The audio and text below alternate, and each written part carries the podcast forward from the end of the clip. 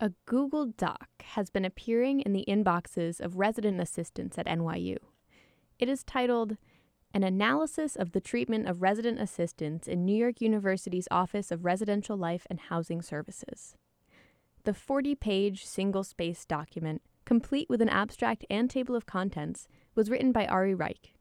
Ari graduated last week after his four years at NYU and two years as an RA. I sat down with him to talk about what he wrote. It's just a, an essay detailing all of the concerns and problems I and others have had with, um, you know, residential life as RAs, and not just the problems, but also the solutions we can take to fix them. And your sort of essay, your paper, your Mhm. magnum opus, Yes. um, it has five sections. hmm So the first section is your background and a summary of Yeah. what the whole thing is going to be. The second section is how the residential housing serves its own needs Mhm. more than the needs of residents and RAs. And then in section three, you talk about the problems that RAs face. Yeah. Section four, you talk about solutions to those problems. And section five, you write about how university officials are not very open to bargaining with hmm resident assistants. Yeah. So, can you just kind of walk me through what you wrote, sort of give a summary of Each of the mm-hmm. sections. yeah, each of the Yeah, yeah. sections? So first section, I, I really didn't want to put that in, in there in terms of like my personal connection, but I thought it would be necessary to, you know, detail why what I'm saying has some kind of weight or merit. You know, like I said, I've been a part of residential life for four years and RA for two years. I've held leadership positions, so I'm really, you know, well integrated within the system. But also, I just want to point out that I've been given a lot by it. You know, residential life has given the these leadership positions a lot of opportunities for growth. So this essay does not come from any malice at all toward the office. So I, I the first section there is just there to elaborate on all of that. Second section is about how you know we can't deceive ourselves and think that you know everything that the university does or that ORLHS or I'm going to probably use ORLHS and Res Life synonymously. What, what, what does that stand for? Um, Office of Residential Life and Housing Services. So it's to establish that not everything that they that they do is in our best interest. So when we see them take an action, we should be a little bit circumspect of why they're doing it. We can't just take it at face value. Oh, this is going to improve us. You know, probably what I think is the strongest points in that section is how they the prices of housing are way too high for what's actually going on. You know, you do the math on uh, a place in University Hall, it's going to work out to about two thousand dollars a month for just one bed in University Hall with four people living in that suite. Seven to eight thousand dollars a month you're paying, you know, essentially in rent for for that room. Um, and when I brought that up to the senior associate vice president of student affairs, Tom Ellett, in a meeting that I had with him, uh, he said, you know, very immediately, like, you know, that money goes towards microscopes for biology classes. It goes to, you know, retain great faculty, you know, for all these other things that go on at the university. And that's a, a strange thing where the cost of housing is actually going to the university almost as a form of extra tuition. Especially because a lot of those who are living on campus are, you know, high need students who can't pay for rent right away, so they need to put it on student loans. They're kind of getting shafted in the back end because they're going to have to pay exorbitant amounts of money, you know, afterward in form of student loans once they graduate.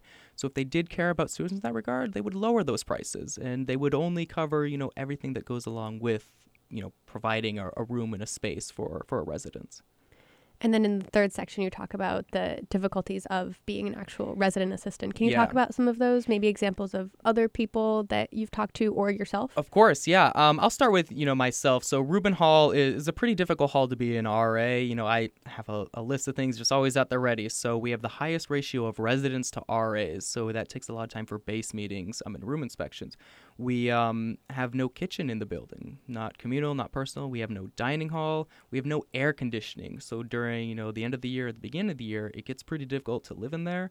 It's also a freshman residence hall, and freshmen tend to, you know, be a little bit more high need, um, just because that's the nature. It's their first year sometimes in the city. In other buildings, though, they they have their own difficulties. With a building like Third North or Palladium, there are so many residents that are there that when they're on duty, so every night an RA is on duty, they have to respond to a lot of calls, and so sometimes they won't get any sleep throughout the night because public safety is constantly calling them about a lockout or a resident that needs help or a wellness check. So they have very difficult times that they have, you know, homework due the next day or an exam. You know, they're they're in a really rough position. I mean, the university, you know, is largely aware of these problems, so they don't really do anything about it. So this section was mainly just detailing those problems, putting it all out there, so everybody can see uh, not everything, but a lot of the difficulties that RAs will face in their role. And then what were your sort of proposed solutions to these problems, which you outline in the fourth section of your essay? Yeah, um, fourth section, I have four proposed solutions. Um, the first one isn't necessarily a solution for which I would advocate, it's about unionization. How unions would take steps to solve a lot of these problems, but I don't think that they are, you know, the be all end all in terms of solution because it actually puts a lot of constraints and difficulties on us as RAs unionization, I bring that up more as like, you know, if the university doesn't act and do something, this may be the inevitability, which puts RAs in a slightly better position, but you know the university in a much worse position. So I say they should be magnanimous and start, you know, con- giving us concessions so that we don't all kind of go into that um, rough place.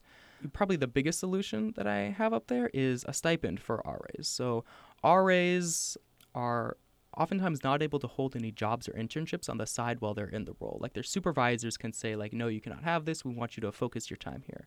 They say that the RA role is anywhere from 20 to 25 hours a week. And if you're also being a full-time student, it can be very difficult to have any job on campus.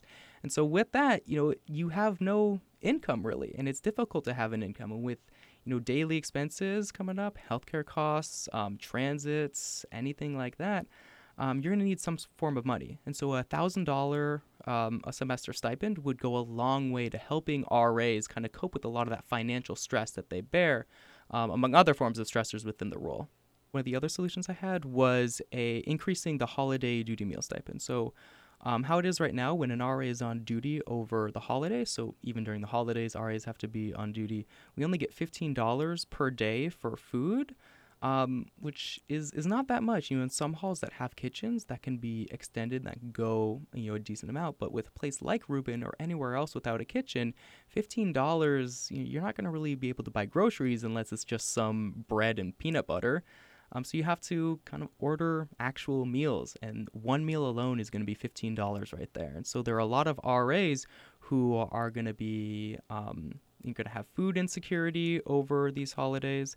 They're going to not eat healthily, as what happened with me. You know, I was ordering two Domino's pizzas every time I was on duty and making them last three days, which is not good in terms of calorie standpoint. It's not good in terms of a nutrition standpoint. So one of my uh, proposed solutions is increase that to $25 a day, which actually is not um, that big of an impact in terms of the cost that the that ORLHS would would incur, um, and it would go a long way to relieving kind of that uh, food insecurity stress.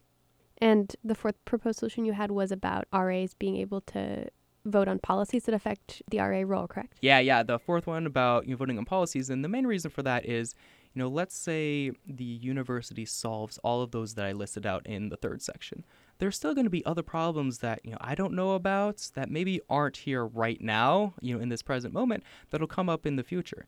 And so having the ability for RAs to actually advocate on behalf of themselves, you know, propose legislation or whatever through the university, debate about it, argue it, and then eventually vote on it, so actually have a voice could go a long way to kind of preserving RAs in a good position for for years to come.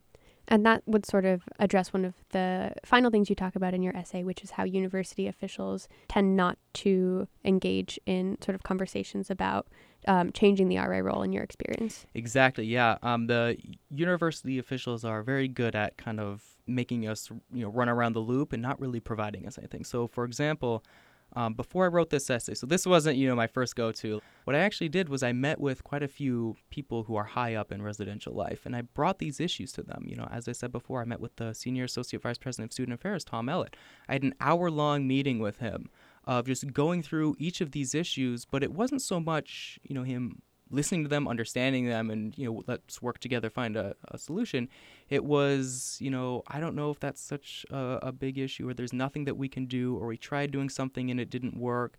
And at the end, he told me, okay, we have all these ideas. Write a formal proposal and send it in, and then you know we'll be able to discuss it further. We don't know how a formal proposal works. Even you know people in RA Council, you know, issues and advocacy committee or on the executive board don't really know how the process works we write something up and we send it in we get back a binary yes or no we don't know why it was if it said no we don't know why it was said no where the you know kind of the breakdown was and it's a lot of effort to write a formal proposal and so with that like that's their way of really ending the conversation because if you don't write that formal proposal and you try to bring it up again they just say well you didn't write anything so why are you you continue to bring this up And so that sort of answers the question as to why you wrote this. But I'm Mhm. also curious about um, sort of what ended up being uh, an almost open letter format that Yeah. this that this took. You wrote um, in your essay, "quote I'm making public and accessible all of the information I have gained these past four years with regards to ORLHS. hmm My hope is someone else or a group of people will be more effective in making change, or that the existence of this essay will compel ORLHS to change some of their practices.